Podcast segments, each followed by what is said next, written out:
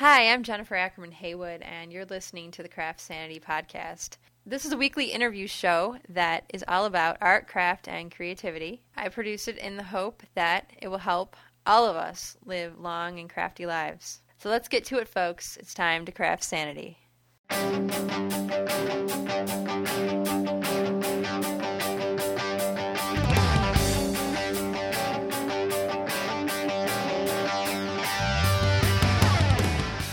Hello, everyone. Welcome to episode 71 of the Craft Sanity podcast. My guest this week is Kathy Goldner. She is the creative woman who dreamt up the Knitting Out Loud business. And what that is, is she's taken a number of knitting books and made them into audiobooks. For example, books like Stitch and Bitch by Debbie Stoller and American Knits by Melanie Falick. She's taken these books and hired people to read them aloud. And in the case of Stitch and Bitch, Debbie Stoller herself read the book. So today we're going to talk about Kathy's inspiration for this business. You don't hear a lot about knitting books or craft books at all as audiobooks. And she's also going to let me play clips from five of her titles that came out in 2007. But before we go any further, I do want to direct you to craftsanity.com and encourage you to enter the contest after the show to win a copy of The History of Hand Knitting, the audiobook that we're going to talk about. So settle in with a project, and let's hear what gave Kathy this great idea to create Knitting Out Loud. I really appreciate you taking the time to chat with me today because I think what you're doing is really intriguing because we've all heard of audiobooks, but until I came across you and what you were doing, I had never heard of anyone specializing in knitting in particular for audiobooks. So I'm really interested in hearing your stories. Why don't we start out by just having you tell me a little bit about why you started knitting out loud?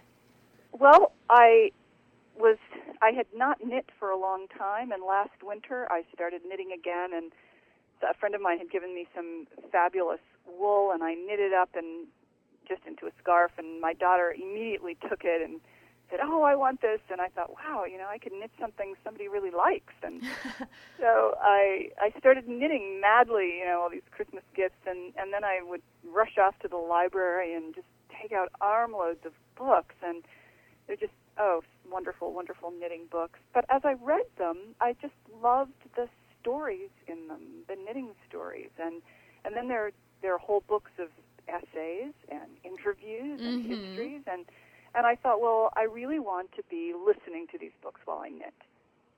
So I thought, well, they should be on audio. These books should be on audio. Uh, But you know, there's such a, a strange little niche um, that the big companies, I think, they just aren't even on their radar for audio. So it just so happened that I had heard about a woman who had an audiobook company in uh, a couple towns away from me and I thought, well, I'm going to call her up and see if I can start an audiobook company. I can't believe I did this actually. I thought, well, she'll tell, she can tell me how. Maybe she'll talk to me about how How to do to it? do it. Yeah. Yeah. And uh, it's Heather Frederick, who for many years owned Audio Bookshelf. She sold the company about a year and a half ago. Actually, she thought I was had lost my mind when she got this phone call. oh, I want to put knitting books on audio, and of course, she, like so many people I talk to who don't know about the things that are out there, just thought it was you know knit one, purl two, and and Right, reading right. pattern. Right, which would be not the most desirable audio book, you know, if it was just a pattern, you know. But you're well, not. I have had requests for that. You really have, yeah. Oh yeah, yeah. Um, there are a lot of blind knitters. Well, you know, I didn't really give any thought to that, but I that makes total sense. Because if you can't read it and you don't want to be reading braille while you, you know, because you have to put your needles down every time to read something. Yeah. And so, anyway, when I showed her the books that I had in mind, she immediately got it, of course. You know, she started reading them. They were fabulous. She just loved them. And she said, yes, she would help me. She would uh, act as my consultant. She would produce the first three, which she did. And I never, never could have done such a thing without Heather Frederick. So I'm, I'm very grateful to her for all of her help. So tell me about the first book. Well, we started out with American Knit and Knitting Memories, Stitch and Bitch. And getting the audio rights for Stitch and Bitch was obviously a, a very big thing because it brought a lot more attention to my little company Mm-hmm. than it might have otherwise have had because it's such a best-selling book. And I went down to the book expo last May in New York and met Debbie Stoller and I had been thinking this is right after we got the contract. Oh, I'd really love for her to read this book. And she sat down next to me and she said, "Oh," she said, "Can I read the book?" so I was thrilled. So you didn't even have to ask. no, I didn't even have to ask. That's and, lovely. Uh, so she read the book, and it was, it's just a wonderful. She's, you know, so much fun, so much fun. American Knits by Melanie Falick. That was read by you had somebody else read that book. Right. It was Knitting Memories second, and then Stitch and Bitch, or were these all kind of going on at the same time? These They three. were all kind of going on at the same time. So they all came out at the same time then. They were my first three, and then I got the contract for History of Hand Knitting and the Art of Fair Isle Knitting. Okay. And how have these books been received? Very well. It's really been thrilling. The company is going very well, and people's reactions has it's, just been very satisfying and, and a wonderful thing to have done. You know, people are thrilled that these books are out on audio. The knitting world has has been lovely about reviewing and and talking about them, and it's been so nice for me to be working with people. You know, I talked with Melanie on the phone many times while we were recording to get pronunciations and correctly and uh, that sort of thing straightened away. I'm also working with Layla Nargi on another book that she she edited Knitting Memories and and then she had, she wrote a book called Knitting Lessons which I just loved and and I have the contract for that too. So we're we're working on producing that audiobook now. That's great. Well, what did you do before you got into the business of putting knitting books on audio? Well, for nine years, I ran a literature program for children. It was a program I devised, uh, got funding for, wrote grants for, worked with the schools on to bring Western literature into the classroom for third, fourth, and fifth graders. And so, what I would do is go into a classroom and tell the story like a storyteller, stand up in front of the class, tell the Odyssey or Gilgamesh, Beowulf, Hamlet, Great Expectations. I had a couple of different curricula. Mm-hmm. And I would bring the children also objects from each historical period as well as models of famous buildings. It was kind of a whole Western culture enrichment class that I did. Awesome. It was really, really rewarding. Yeah, well, it Wonderful sounds really thing. fun. Yeah, it was great fun. The fact that you got back into knitting after being away from it for a while is what really led you to start thinking about putting knitting books on audio. Do you remember when you, this idea crept into your mind? I mean, was it like something right away? You're like, yeah, I could totally do this, or was it kind of there was a kind of a fumbling around period where you're like, how could I possibly do this? Well, there definitely was a fumbling around when I had the idea, you know, this would be a really good thing, and I thought, oh, maybe I can do this on my computer. You know, that that was really stupid. I, You were thinking you could read them or something? oh or yeah, you know, maybe I can do this on my computer. I had no idea. But after I talked with Heather, there's a recording studio here, and you know, she had run this audiobook company, so she she just explained to me how it went, what you Mhm. did. How hard is it to get a contract? Because I know a lot of people when they're doing book deals or signing book deals, I don't think a lot of, especially in the craft world, well, until you came along, people were not thinking about, oh, then there's also the audio possibilities here. I think a lot. I don't think a lot of people were thinking that their book would be read aloud, so people could listen to it while they're crafting. Which, of course, I think is a fantastic idea because that's what keeps me in, you know, the podcasting business here. Is that people listen to my show. A lot of times, I hear from people who say, you know, I really like to listen to people's stories while I'm crafting, you know, or while I'm commuting to work or whatever. But people like to multitask, and especially if they can keep their hands free so they can be crafting, you know, and not have to turn pages. They really like Right. that. So, is this difficult when you're trying to get contracts? Well, it took a while. It takes a couple of months.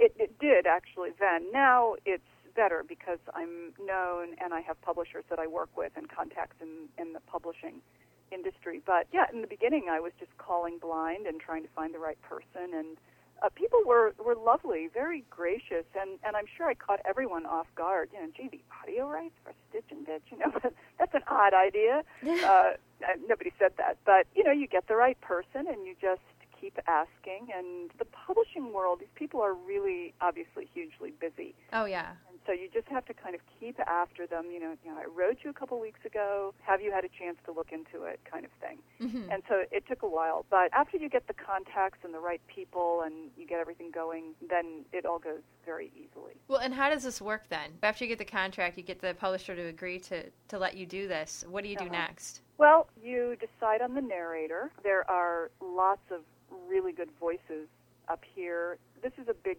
theater area, lots of actors and actresses. And so you think about who you want, what kind of voice you want, just like a producer with a movie or a director with a play. You know, Mhm. you cast the piece. And then when you get the narrator lined up and the studio and everything, you, you work with them. You have to get the pronunciation right, and this can be very time consuming. And then you work with the narrator on exactly what you want for the reading. And then you go into the studio, you have to plan on about double the amount of time for the book. In other words, if it's a four hour audio book, you need eight hours in the studio, and we usually break it up four hours and four hours. Mm-hmm. And the narrator goes into a sound booth, just like you see on the movies with people in the sound Yeah. booth. Little microphone and headphones, and, and you and you just go. If there's a goof or something, do they just stop and start the sentence over? Yeah, you just keep going through it. The mistakes either I would catch or the narrator catches. You go back over it. You mark up the script, and then when the book has been recorded, the recording engineer uh, produces some CDs for me. I take the script and these CDs home. I mark up the script, give them back to him, correct all this. He does. He gives it back to me. We go over the book three or four times to try to get everything. And then finally we're ready. We put in a little music. I work with Bruce Bogey, who's a wonderful musician and recording engineer, and so he writes these little tunes that go before and after. Very cool. Yeah. Now, I'm curious from the author's perspective. Now, in the case where you met Debbie Stoller and she, you know, asked to read her book, and you, it sounds like you were kind of hoping that she might want to be involved in the project. Does the author have a choice? The author really wants to read their book. I mean, is that something that they can do, or if you get the rights, do you have the right then to select the narrator? Well, it's really up to me as the audiobook publisher. It's wonderful to have authors read books. Sometimes they're not in a place where there's a studio nearby, and sometimes they are. So it kind of depends. A, a lot of times, as I say, I have someone in mind who I would really want from right around here to read the book. I see. Okay. And is this a deal with just this is so new. I know absolutely nothing about how these things how these audio components come to be, but is this a, a situation where the you're dealing with the publisher or does the author receive compensation as well for this or is this something that's the you know depending on their contract whether or not they retained audio rights? I think it depends on the author's contract with the publisher. Some authors I work with directly because they did not sign the audio rights over to their publisher. I see. Okay, so it really But- depends. Mostly people do. Well, especially since this is something that's so new. When will your year anniversary be? Well, in March, Wow, so we're coming up on that. we are. Yeah, but you sound like an old pro now. Now that you know all the ins and outs, do you feel like a pro? learning curve. Do you feel like a pro now? I'm still learning. Is it just the five titles that are out? Sounds like you have some other things in the works. Yes, we have. Well, we're about to release in a couple of weeks. We'll release No Idle Hands: The History of Knitting in America, and we have contract for knitting lessons by Leila Nargi, as I mentioned, and uh, Knit Knit by Sabrina Gschwandtner. A fabulous book. I just interviewed Yeah. Sabrina And- recently. She read that book too. Very cool. We also will be producing this year Knitting for Peace, Knitting America, another history of knitting in America, and Knitting Yarns and Spinning Tales. Which Oh, that'll be really good. Yeah. I have that on my shelf too. Yeah. So it's a it's a really nice lineup of books. I think Well, that must be so exciting. So is this your full-time gig? it's my full time thing. Yeah. Well, how cool is that to just basically invent a a profession for yourself? Because I mean, no one was doing this before. I have never heard of the craft niche being explored in, in such an interesting way. I think this is really fantastic. So I mean, that's got to be pretty cool for you to look back and be like, wow, hasn't even been a year yet, but look at me. You know, I mean, that's really congratulations to you. Oh, thank you. It's really fun. I have to say, living in Maine, you almost have to invent your own job. Uh, Not a lot up here, unless you're a nurse or a teacher. yeah, yeah, Yeah. Well, it sounds like you're you're doing very well for yourself. I think a lot of times people have these great ideas, these grand ideas that they have kind of bouncing around in their head for a while. But you've been able to inside of a year. You've got five titles out. You're coming out with another a sixth title in a couple weeks. This is pretty impressive. I'm very impressive Well- at how fast you've been able to to do this. I've been really, really lucky with the people here, with Heather Frederick being here, with the recording studio, used to knowing the ropes with doing audiobooks. I also, you know, signed a contract with Interweave Press for distribution last summer. That was a wonderful thing, and I was very lucky that that happened. But we also just signed contracts with Audible and iTunes, so the books will be downloadable soon Wow. and a company called Playaway, it's a whole audiobook player with earphones, and you buy the whole thing. The, the book is in the player. Evidently, libraries are a very big purchaser of these Playaway units so that they don't have to cope with people losing or destroying separate CDs for uh, an audiobook. So they have these devices, and the person just checks out the whole device with the audiobook. Wow. And so it would have several books on one device then. No, No, just one. Yeah. Oh, interesting. and And then you have to worry about the person destroying the whole device. Then it, it opens a whole other ball of wax. It's like, was it? Would it be better to destroy it as a single CD or a piece of equipment that play? I guess we'll leave that up to the librarians to uh, weigh that out. And the last contract we signed was with a company called Overdrive, and they upload to libraries so that you can actually go online and download an audiobook from your library into your MP3 player or iPod. Okay. And they're digitalized in such a way that you can't copy them, but you just get to, to take them out, like you check out a book. Oh, okay. So you just have it for a limited time. It exists. Right. Isn't, isn't that amazing? Very interesting. Yeah. Geez, the world of audiobooks is so much deeper than I ever imagined. I do have to say. well, it's wonderful to see that there's so many opportunities, and I think with new media, it really is awesome to see how you can really take the book, and nothing's going to replace. I mean, I'm still going to want to have Melanie's book on my shelf so I can pick it up, and, and or Sabrina's book where I can page through and read these things. But any of us who are multitasking, I don't know about you, but when I sit down to knit, I'm rarely just knitting you know, Yeah. to just be able to listen to some stories because it's hard to turn the pages when you're clicking the pointy sticks. Right. It's it's very rewarding. It really is. It's just a great pleasure and an, and an honor, really, to be able to bring this material to people in an in audio form. I'm really delighted to be able to do it. Well, I think it's fantastic, and I'm curious about whether or not you're going to branch out. Will you be doing books beyond the topic of knitting? Are, are you thinking about maybe crochet books or quilting or anything like that? People always want me to do other things. But then you might have to n- rename your company because you're called Knitting Out Loud. Right. I don't know. It sounds like for right now, you're content with the abundant titles in the knitting I am. realm. I feel like I need to really get this under my belt before I even think about crochet or quilting. well, and it sounds like your real love is with knitting. That's your primary thing. Do you do other crafts? I don't actually. I don't really like to sew, and uh, knitting is kind of it. I, I don't know why. There's something really special about knitting. I have to say, I love to, to crochet onto the edges of my knitted things. I Yeah. think that's a really fun thing to do. So it sounds like you may be persuaded, maybe down the road, perhaps. I I don't know. We'll see. As I say, I, I need to feel like I've really got a, a total full grasp of knitting. I think before I branch out. Yeah. Well, it sounds like with all the titles that I've seen in recent years, you're going to have plenty to record be- Oh, before you run out. You, you'll never run out of knitting Yeah. titles, and you'll never run out of knitters who are going to be interested because I think the knitting world continues to grow when you have Ravelry and all these places where you can see knitters gathering online, and you're like, wow, there's a lot of us out there. It's amazing. Now, will we ever hear your voice on one of these CDs? Well, actually, I would love to try it. I really loved doing the storytelling for the children, and it might be fun to do some short book. I'm not sure. We'll see. Yeah, but it sounds like while you're willing to do that, that wasn't your primary intention. Your primary intention was just to find a way to get these books in audio format. Absolutely. Well, I think it's fantastic, and I'm really pleased that you're going to allow me to play some clips. Tell us where they can buy these audiobooks. Well, you can buy them on our website, which is, of course, knittingoutloud.com. And we have PayPal, but you, there's an order form there. You can send in a check or whatever. But we, they're also available on Amazon, and they are available through Interweave on the Interweave website. And they also have little audio clips on their website. They should be available in most yarn shops.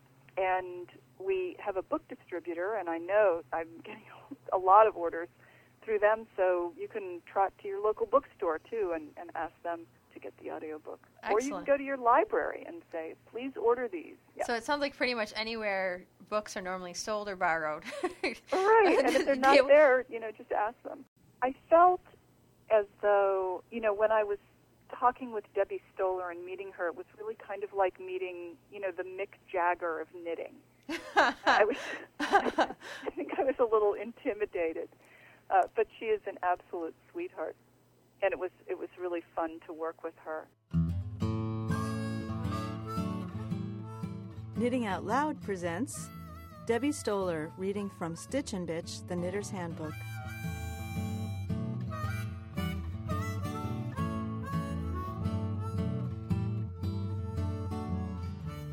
Take back the knit.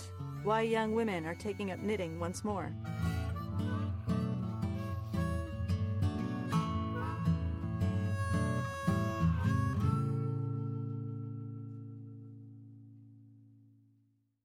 My Crafty Family. My grandmother sits straight backed in the living room chair, her feet planted firmly on the floor in front of her. As always, her hands are in motion, constantly in motion, as her knitting needles go back and forth, yarn feeding through her hands from a ball that unwinds slowly at her side. My grandmother's hands are old and so smooth they seem to have had the fingerprints worn off of them. Her sister, my great aunt Jo, sits beside her, tatting lace onto the edge of a handkerchief. My mother and Aunt Hetty work on their own embroidery projects, and along with the other aunts and uncles who are visiting, all of the adults are engaged in a lively conversation, punctuated by rounds of hearty laughter. Too young to join in the grown ups' discussion, I sit on a small stool, quietly eating cake. After all, this is a birthday party.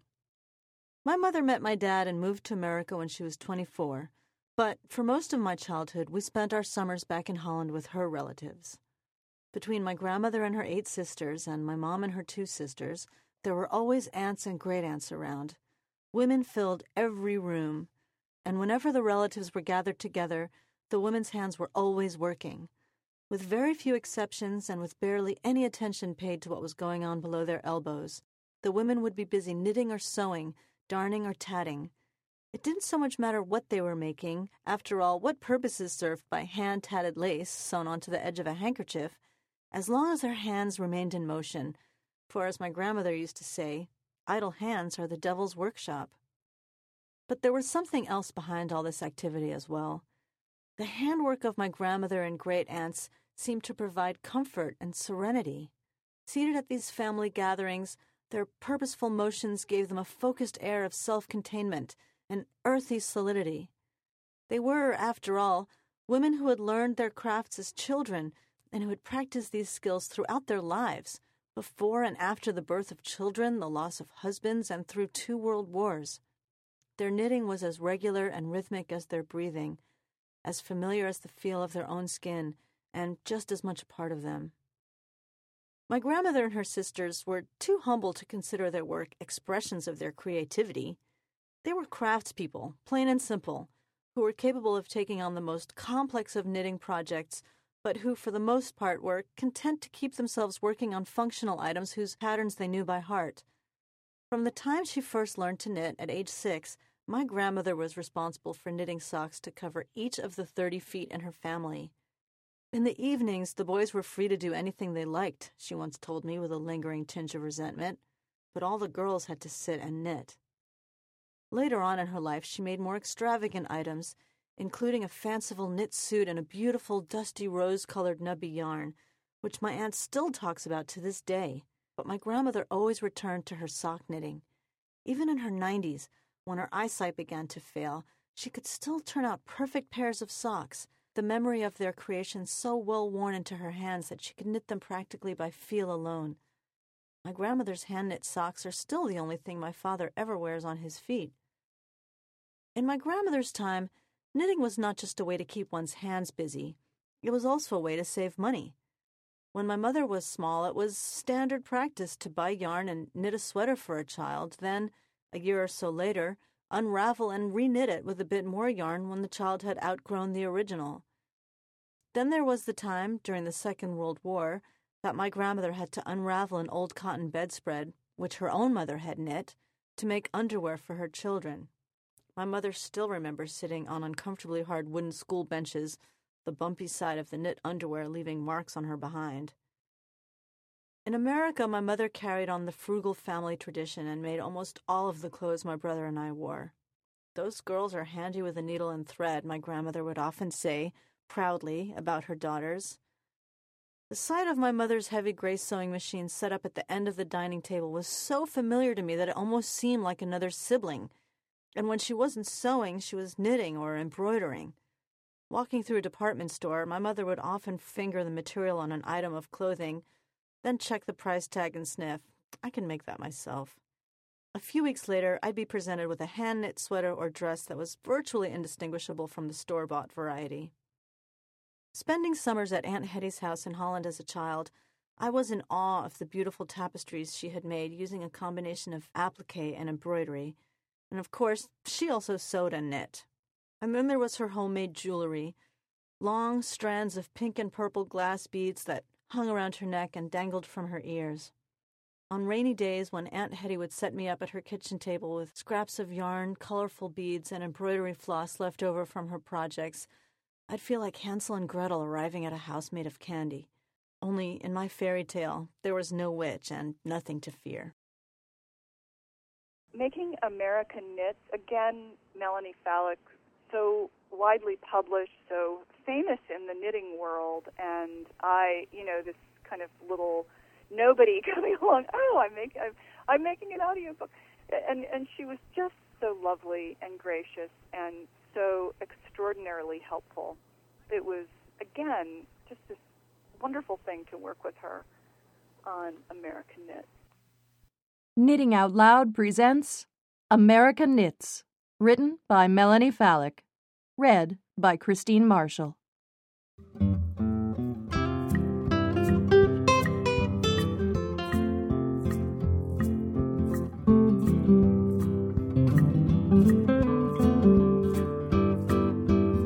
Introduction I learned to knit as a very young child from my mother and my grandmother, then learned to purl from my aunt. I vividly recall the long, thin, pointy metal needles I practiced on, the yellow yarn, and the misshapen fabric I produced. In my mind, I can see myself sitting cross legged on the floor in my aunt's study while she worked at her desk, carefully counting my stitches, which varied in number almost every row. I have no recollection of creating anything in particular, of even finishing a project during my childhood, though my memories of knitting are happy ones.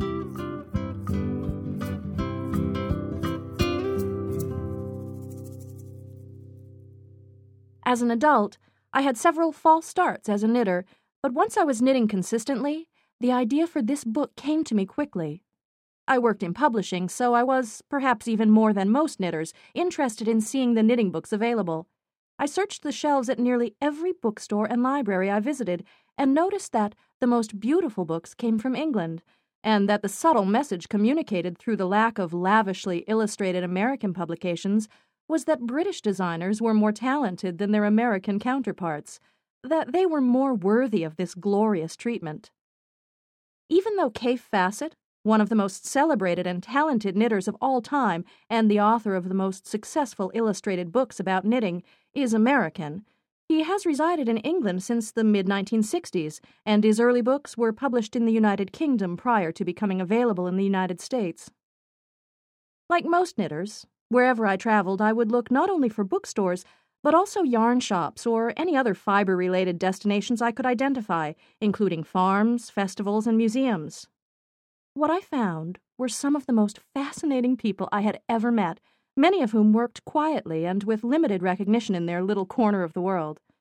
I decided to write this book because I wanted to celebrate knitting in this country, its richness, and its diversity. I worked on American Knits almost exclusively for one and a half years. In the beginning, I met with, talked on the phone with, and corresponded with hundreds of people, including yarn company owners, designers, artisans who create one of a kind garments, gallery owners, farmers, and a profusion of non professional knitters who are impassioned by the medium as well as by fiber in general. Slowly, I began compiling the list of people and places I wanted to feature. It was important to me to link together the many different elements that feed into the knitting process from the breeding of the animals that provide the fiber to the transformation of the fiber into yarn to the actual knit and purl stitches that yield the infinite possibilities that have been fascinating knitters for centuries. I also wanted to illustrate that knitting is not just a method of garment making, but also can be used to make powerful, wearable, as well as non wearable, visual statements. I tried to give the designers who created projects for American Knits a great amount of freedom so that their designs would be representative of who they are rather than who I am. The making of American Knits became, for me, an important personal journey. By opening their homes, studios, and farms to me, the people featured in this book not only shared an important part of themselves, they gave me invaluable glimpses of, and confidence in, my own potential in many different aspects of my life. For that, I am truly grateful. I have spent a lot of time thinking about why we knit and talking to others about it. I have come to believe that knitting speaks to both an innate pleasure in making and to a natural instinct to create something that is pleasing to the eye. Even though our world is becoming increasingly reliant on the work of machines rather than human hands, and speed and economic gain often seem to be valued over all else, the instinct to use our hands to create, however time consuming that process may be, remains with us. When knitters gather together, whether for a few hours each week or for a week long retreat, they are making time for an activity they love as well as nurturing social bonds. Many a knitter I spoke to compared her knitting group meetings to the quilting bees of yesteryear, to support groups, to lifelines. The vast majority of knitters are women. Indeed, knitting is woman's work and has been for a long time. While it is true that men played an important role in the history of knitting, the practice lost favor among most of them, and as a result, its prestige when it ceased to hold potential for significant financial gain. Interestingly, just the fact that knitting is women's work has brought forth a recent wave of feminism within the knitting community. While the trend during much of the late 20th century was for women to turn away from many of the traditional female roles to which they were once confined, women are now choosing to celebrate, with pride, what they have always done stitching the stories and emotions of their lives into textiles. And they are celebrating and enjoying one another, sometimes as never before. The image of knitting within the general non knitting public is strangely limited. Somehow, the overriding and misguided message is that if knitters had something better to do, they would. After meeting with knitters all over this country, I can attest that they are all ages and come from all walks of life. What they share is a common passion, one that invigorates them in good times and can even help to heal them in bad. What they create runs the gamut.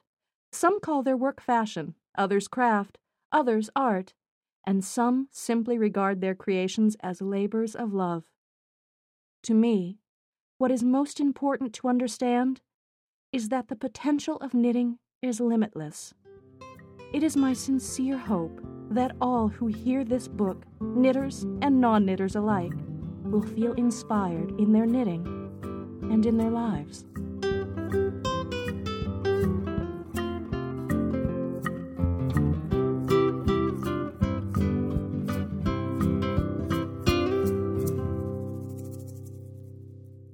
With knitting memories, you know, these really are more stories, and the woman who recorded them, Kimberly Dakin, is really an actress. And she just threw herself into creating a particular atmosphere around the reading of each story. Knitting Out Loud presents Knitting Memories Reflections on the Knitter's Life, edited by Lela Nargi and read by Kimberly Dakin.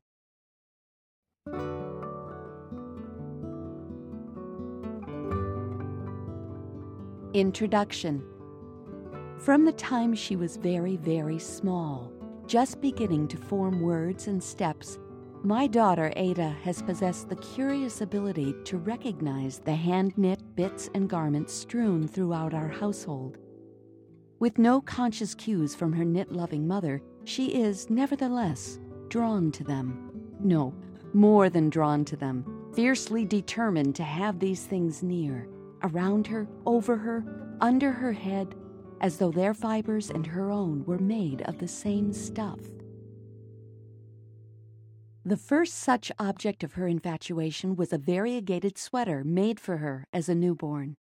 For over a year, she insisted on being stuffed into this sweater until it held her arms and belly as tightly as sausage casing. If ever I tried to dress Ada in another, she shrieked and flailed, then fell limp in a useless dead weight. I stopped trying. It was, is, a plush penguin wears it now, a beautiful sweater. Soft gradations of pink and lavender and pale green are topped with a lettuce leaf collar, antique oval mother of pearl buttons punctuate the front, a bit of moss stitch peppers each border. But what does the toddler know or see of such details? At night, as I tuck her in for sleep, she calls off her unvarying list of items she must have surrounding her, in addition to all the usual bedding. Pillow, a small rectangle topped with an angora and mohair splotch that was my first ever attempt at knitting. Pink blanket. Really, a pink and yellow patchwork of flowers and trees and fanciful foliage, ringed by a tasseled border, made by a doting auntie.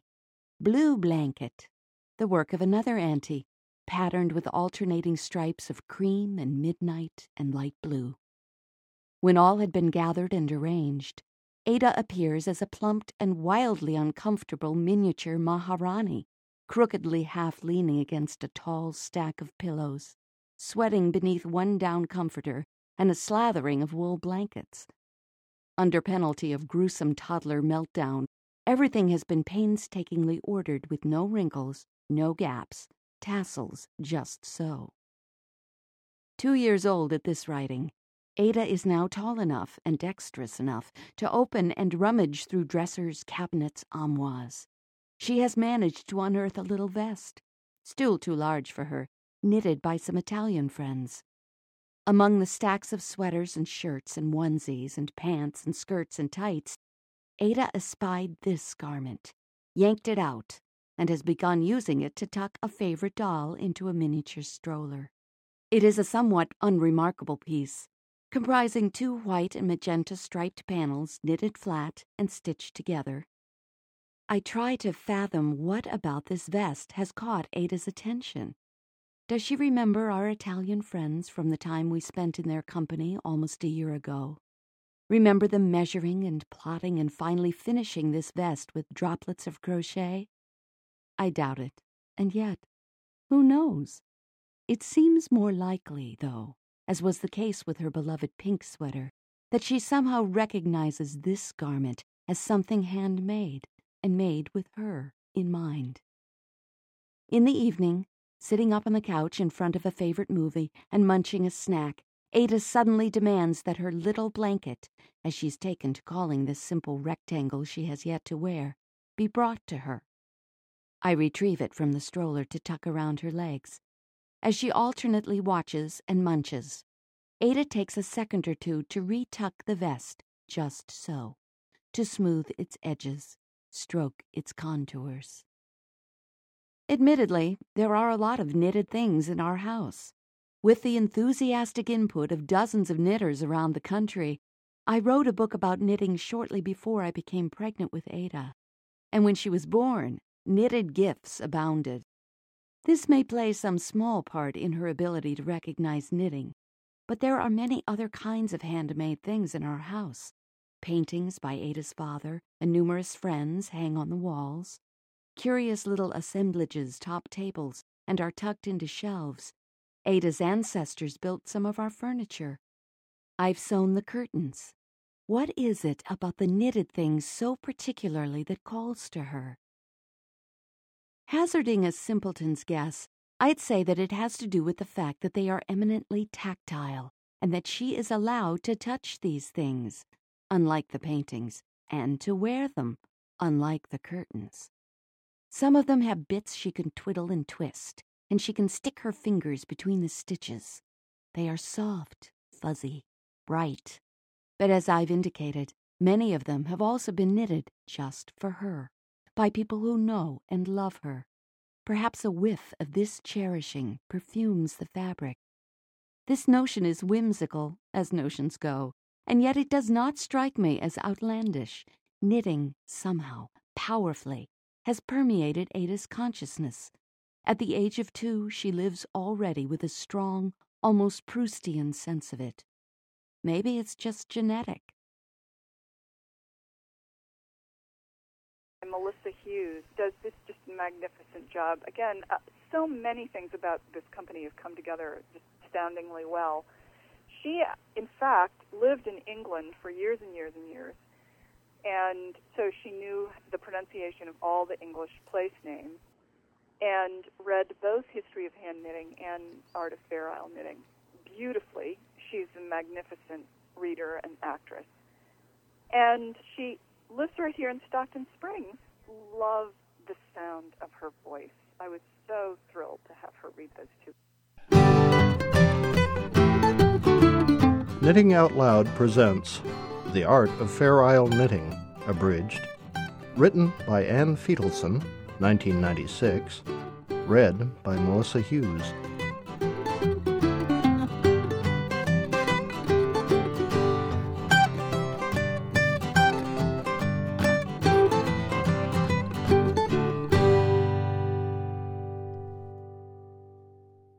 Introduction. I think of Fair Isle knitting as art because it is inventive and beautiful, a rich accumulation of the ideas and experience of countless knitters.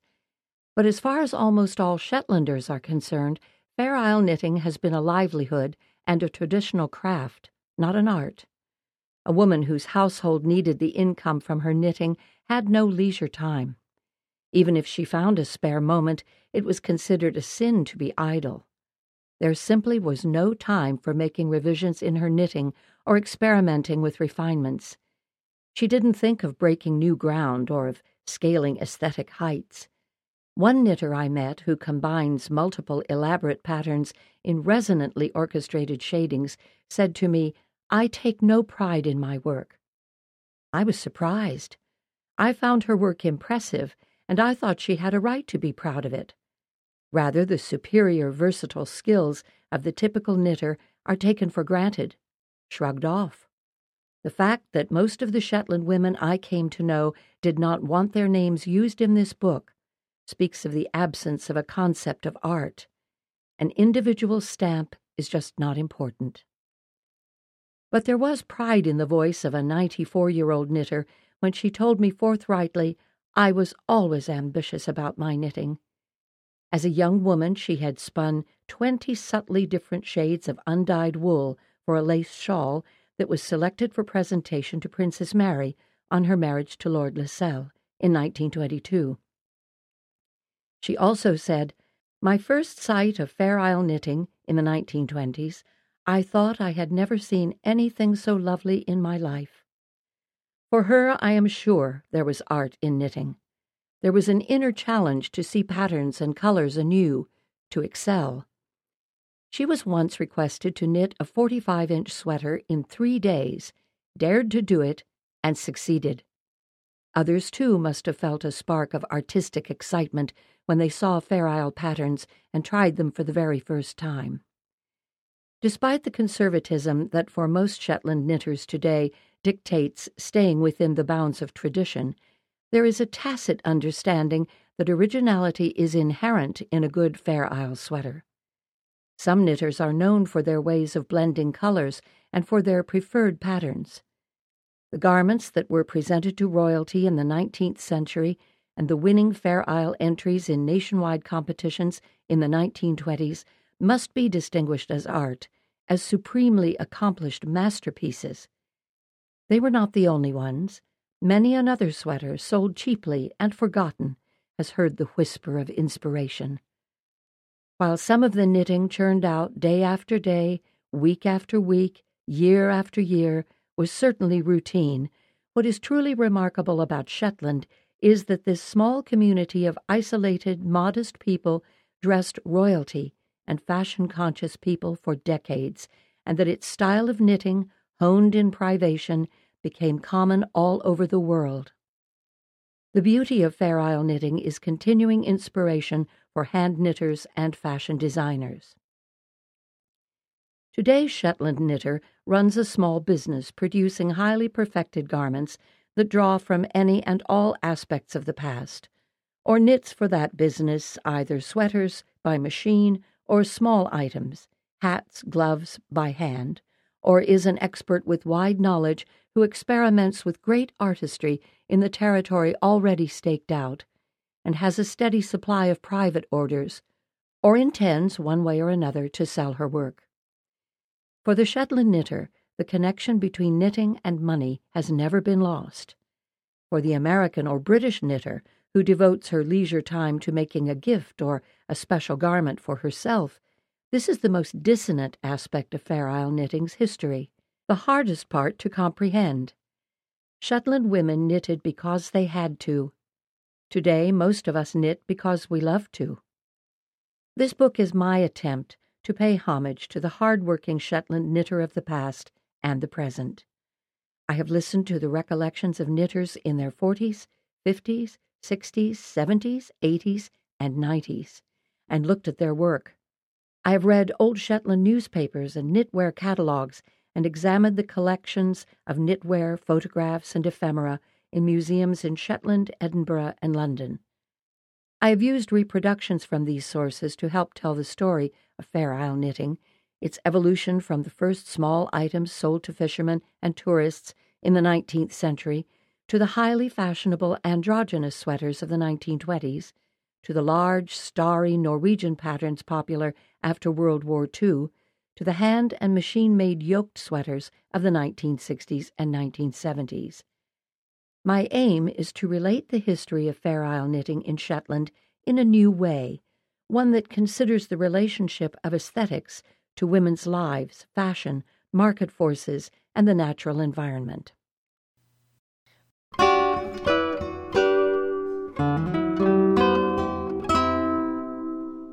Knitting Out Loud presents A History of Hand Knitting, abridged, written by Richard Rutt, 1987, read by Melissa Hughes.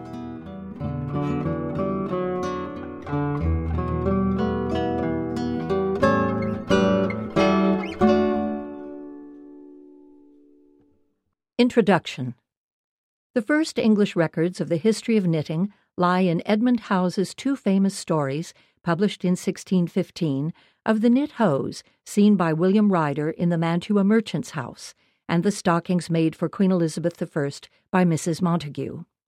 Howes believed these were the first worsted stockings and silk stockings made in England.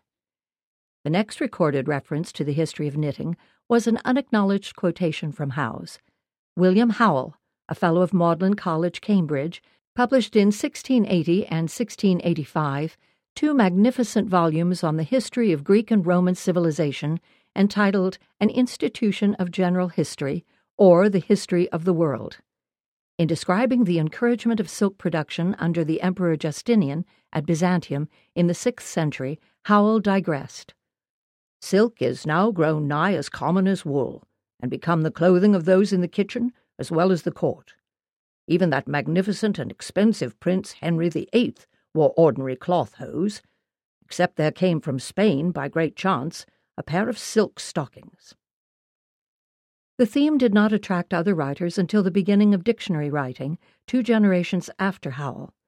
Ephraim Chambers, who died in 1740, published in 1728 Cyclopedia, or Dictionary of Arts and Sciences, in two volumes.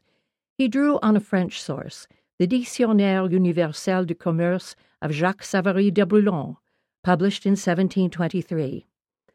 Under the heading Bonneterie, Savary de Brulon described the foundation in Paris in 1527 of a cap knitters' guild under the patronage of Saint Fiacre. Guessing that Saint Fiacre was chosen because he was a Scot, and the Parisians thought that knitting came to them from Scotland. It was a bad guess in more ways than one. St. Fiacre was actually Irish. But Ephraim Chambers copied the story, and the mistake goes on being repeated to this day. Chambers's reference to knitting was picked up and further developed by Malachy Postlethwayt, who produced in 1751 an English version of Savary de Brulon's work and called it a Universal Dictionary of Trade and Commerce. This was not a translation, but a book modeled on the French one, in which references to English hand knitting were entered under the various county names. The whole question of knitting history suddenly became of interest to all educated Englishmen in 1782 when controversy over the Rowley poems was rife. These poems were supposed to be the work of a 15th century priest of Bristol named Thomas Rowley, discovered in the 1760s by Thomas Chatterton who was the son of a lay clerk at Bristol Cathedral and nephew of the sexton of the Church of St. Mary Redcliffe. Chatterton claimed to have found Rowley's poems in St. Mary's muniment room. Chatterton was a gifted poet in his own right. Wordsworth called him the marvelous boy, and in April 1770 he set off to seek fame and fortune in London. His quest was fruitless. He remained squalidly poor and on 25 August was found dead at his lodging in Holborn, having taken arsenic. He was 17 years old. Chatterton's early death gave him romantic appeal. Some citizens of Bristol believed his story about the Rowley manuscripts, and the poems were published in 1778 and 1782. Immediately, some scholars suspected they were forged and denied their authenticity. The controversy raged for some time in pamphlets and in the columns of the Gentleman's Magazine. One of the central points of the argument was a reference to knitting in one of the poems. The masterpiece of the Rowley collection is a verse tragedy, Ella, which tells of a Saxon hero's struggles against the Danish horde threatening Bristol. In it are the lines, As Eleanor by the green Lassel was sitting, as from the sun's heat she harried, she said, as her white hands white hosen were knitting, what pleasure it is to be married. The anti Rowleyans claimed that this was anachronistic, because Howes's stories of William Ryder and Mrs. Montagu showed that knitting was unknown in England before 1560. The Dean of Exeter retorted that Chambers's story of the Guild of St. Fiacre showed that knitting was older than 1560. For if the French had learned it from the Scots before 1527, the English must have known it at least half a century before that, which meant that knitting was known in England in the reign of Edward IV, 1461 to 1483, when Thomas Rowley was supposed to have lived. The controversy rumbled on till it was decisively settled by Walter William Skeat's 1871 edition of Chatterton's works, which proved that Chatterton himself wrote all the poems in mock Middle English. This controversy explains why so many subsequent writers, including Adam Smith in The Wealth of Nations, were anxious about whether or not the English could knit stockings in the reign of Edward IV.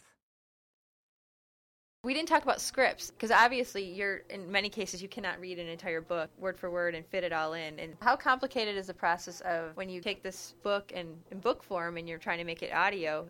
How much cutting do well, you do? I I try to cut the material down to four CDs, which is between four and five hours of reading, simply because if if it's a lot longer, it's going to be a lot more expensive to for the end user. You know, uh, if you look at the cost of a full length book, uh, they're often seventy dollars. Oh and wow! I, I just really didn't want to be in that price range. It is hard to edit a book down, but I think that we've done a really good job. And when you hear them in their entirety, History of Hand Knitting and No Idle Hands, uh, that they read well. But it is very difficult. A lot of things, you know, some things are slightly out of date. Uh, the ending of No Idle Hands was a bit out of date, so I ended it earlier than the last chapter. I see. So you just Um, make adjustments that seem to make sense. Yeah, a lot of it is just common sense. In History of Hand Knitting, there are a lot of very elaborate descriptions of the items in museums that he talks about, and that I cut that sort of thing out to make it more of a narrative story. Mm-hmm. And as I say, I'm trying to make them affordable for average people. And are they all the same price? No, the books start at uh, 14.95. The Art of Fair Isle Knitting. That's a two CD um, audiobook. And then Debbie Stoller's Stitch 'n Bitch was three CDs. And and by the way, that does have a lot of knit one purl two in it because it's much more of a manual, but it's really a lot of fun the way she does it. And that one's 1995. Uh, and then the four CDs are 29.95, and I'd like to not go higher than that. That seems to me sort of the reasonable upper limit. Well, I think it's really great, and I, I, I'm interested to see now that you've opened the door and gotten people thinking about craft books as audio books. I think it's going to be interesting to see what happens next, and if there'll be some audio felting books and you know audio um, origami books. I mean, who knows what's gonna? I mean, who knows what's gonna happen now? You know, look what you've started. You know, in a couple of years, we'll have to see who else is is in this field. Because I think figure, well, we have someone to do the knitting books. Perhaps there's a space for someone to do woodworking books or whatever the case may be. Absolutely. What I think is really cool, you had an idea. You sought out the people who could help you accomplish it, and I think this translates to people who are doing things that I mean they may have no desire to start producing audio books, but if I mean just from the if you boil it down to just pure and simple, you had this idea and you went out and you, and you executed it, and you're you're you know you have success now with what you've done. Any advice for people that are in that maybe the idea phase where they're just kind of got the idea and they're not sure what to do now? Well, I think the most important thing is to have good help and good advice. You absolutely have to, yeah, have that, the best people. And I don't know, I feel hardly, I almost feel like I'm not in a position to give advice because I feel like so many amazing things have happened for us around this company. Mm-hmm. You know, Interweave approaching me, gee, you know, can we distribute them? Why, yes, we'd be thrilled. You know, that was a thrilling moment when Interweave asked to distribute. Yeah, because that audiobook. kind of that takes the burden off you then to figure out distribution. You know. Right. Yeah. And so, and and just you know, Heather, even in the very beginning, being willing to talk to me, it wouldn't have happened if Heather Frederick had said no. It just wouldn't have happened. I wouldn't have been able to do it. So I had to have her as a consultant, as my producer. hmm Now, are you producing the Are you producing the books now yourself? Yes, now I am. Yeah, and it, it's really a lot of fun. Yeah, well, it sounds great. I mean, congratulations. I, again, I mean, I think this is great that in less than a year's time, you've gone from idea phase to look at you now, you know, all these titles out. You're rubbing elbows with well known craft book artists or, or authors and just having a great time, it sounds like. It is. Yeah. It's a lot of fun. I really love doing it. Was this a tremendous financial risk initially? Because I think anytime people are thinking, hmm, I think I'm going to invent a career for myself and then make a go of it, it really, I mean, gives people pause sometimes. I mean, was this something that was really a big risk? Absolutely. Yeah. yep, yep, it was. Yeah. well, it's a good sign that you can chuckle about it. oh yeah, yeah. well, because I think we all know that as far as books go, craft books are not overly lucrative. I think there's a definitely a, false impression out there that if you get a book deal, that you're just rolling in cash, and you know, it's just there isn't a whole lot of money. It's just kind of like when people make things, they have handmade businesses. I mean, they do it and they love it and they have a great time, but it's not like you're getting a a, a book deal that's worth several million. Right. No one's come out with any. We haven't had any like salacious celebrity stories that had crafts involved because I something tells me there'd have to be some kind of you know Monica Lewinsky type level scandal at a high level, and it turns out the, oh by the way the president knits you know um, or something. Yeah, it'd be um, have to be something on that level to really bring the dollars. Yeah. but um, so it sounds like though you you took the risk and it sounds like you're you're, you're glad you did. I am very glad. Yes, it was a big risk, and it is scary starting a business, but it's doing well, and I'm very, very happy that I did this. And I think one of the things that actually probably is so nice about the knitting community is that there aren't these, you know, gigantic sums of money to be made or had or floating around or anything. It's, it's more people doing things for the love of it because they like doing it. Mm-hmm. Uh, it, makes a big difference, I think. Oh, I think it makes a huge difference, and we'd all love to have larger sums of money at times. You know, I mean, buy more yarn and so forth. But, but yeah, I, I I think you're right. I mean, I think most of the people that are doing anything art and craft related are doing it. You have to love it because it's just not there's not enough money to, to be doing it for the money. You know, I've never heard anybody say I'm crafting for the money. Right. I mean, I mean, if you come across somebody like that, let me know because I want to interview that person and find out what they're doing. Turn them right over I mean, that, I mean, I've just never. That's something I've never heard, and I've interviewed a lot of people. But I noticed that you have a call for knitting stories on your website. Absolutely. Thank you so much for mentioning that. Explain a little bit about that. Well, a friend of mine mentioned that she had heard about this woman who knit a hat for her rooster, and I thought, oh, that is so funny. I would love to talk to this woman. So I got her email, and she sent me this photograph, and the photograph was just unbelievable. Yeah, I'm looking at it right now. It really is Yeah. unbelievable. It's unbelievable, and the little red tassel. Yeah, it's a little tassel. under the chin, you know, and and I thought, oh, I really want to put this on my website. It's just the cutest thing. So I got this idea because, you know, stories are what I love. It's what I love about this literature. Knitting is so touching. It brings these things out in people somehow. I don't know, funny and sad, everything. So I, I asked uh, Martha Giancola if I could post it, and she wrote the story of how she came to knit this hat for her rooster. And we put it up, and then out of the blue, somebody sent me another story about knitting for children. This woman is a nurse, and she does some volunteer work for children. It's called Operation Smile. These children have terrible facial deformities, and these doctors travel around to poor countries and perform these operations so these kids can have normal lives. And she knits for these children, and the photographs were just adorable. So that's my next story. And then people have been asking and writing in, and, and I would just love to hear from people if they have knitting stories, you know, funny, sad, strange, anything. It would be really fun. So I'm starting this uh, story webpage. Well, that that's cool. so people can write their story and then send a picture if they have They something to go with it. Yeah, That well, would I be think great. hopefully there'll be some people at home that'll be inspired to to write something and send it to you. Uh, of course, I have to say this this rooster story is going to be hard to top, especially with that photo. I know, I know. Well, I'm going to archive them. It won't go away. yeah, I think it's delightful. Well, I really appreciate all the time you've taken. And um, what we'll do is we'll try and see if we can get some people to come up with some knitting stories for you. So I think that'll be fun to see people submitting some stories to you. Well, I think this has been really wonderful, and I'm so happy for you that you've invented a career and you're successful. That's really great. You know, your name's Oh, out there, and you. people are snatching up the audiobook, so that's really great to hear. That's great, and I really do appreciate you interviewing me, Jennifer. Yeah, well, so it's been my pleasure. I'm just excited to be able to give so much wonderful content in one single episode. Have a great night, and thanks again. Thank you, Jennifer. You're welcome. Have a good night too. Okay. Bye bye. Thanks to Kathy for that interview and for giving us a preview of some of the titles that she's recorded so far. So, if you would like to get a copy of the history of hand knitting, I would like to encourage you to stop over at craftsanity.com. And this is the history of hand knitting by Richard Rutt, and it's read by Melissa Hughes. In order to get in the drawing, post a comment on the blog.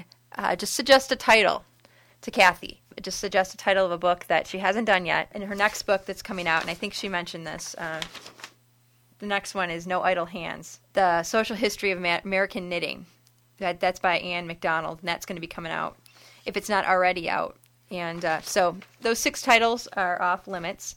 But if you have a favorite knitting title, please post the title of the book that you'd like to see made into an audiobook on craftsanity.com under the write up for podcast episode 71. And we will get you into that random drawing. The deadline will be Saturday, March 8th. Post your comment on the blog and then please copy it into an email and send it to me, Jennifer at craftsanity.com. Please include your snail mail address. We still have a little bit of time for a couple other things we have going here. On February 29th, that's the deadline for several other things we're doing. The For the Love of Letters contest is still going on, so you have until February 29th to get your letter postmarked You just have to write a letter basically about what what role letters have played in your life, and you send that to my PO box. You can find it on craftsanity.com. It'll be on the website.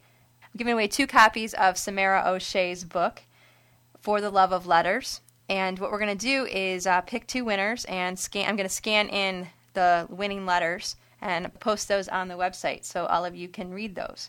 And I have received letters from people that were not for this contest that people have asked me not to share, and I assure you that I will not share any personal mail that you send me. I will not just arbitrarily post it on the web. And what I will do, I've asked people to send their email address or put their email address on their letter. So before I post anything on the web, I will contact you to make sure that you're okay with that. Thanks to all of you who have shared part of your life with me and sent me letters. I appreciate that. And I am working on responding to those letters. So um, it's taking me longer than I expected, but I am still working on those. Uh, also, February 29th is the deadline for the Pen Pal exchange.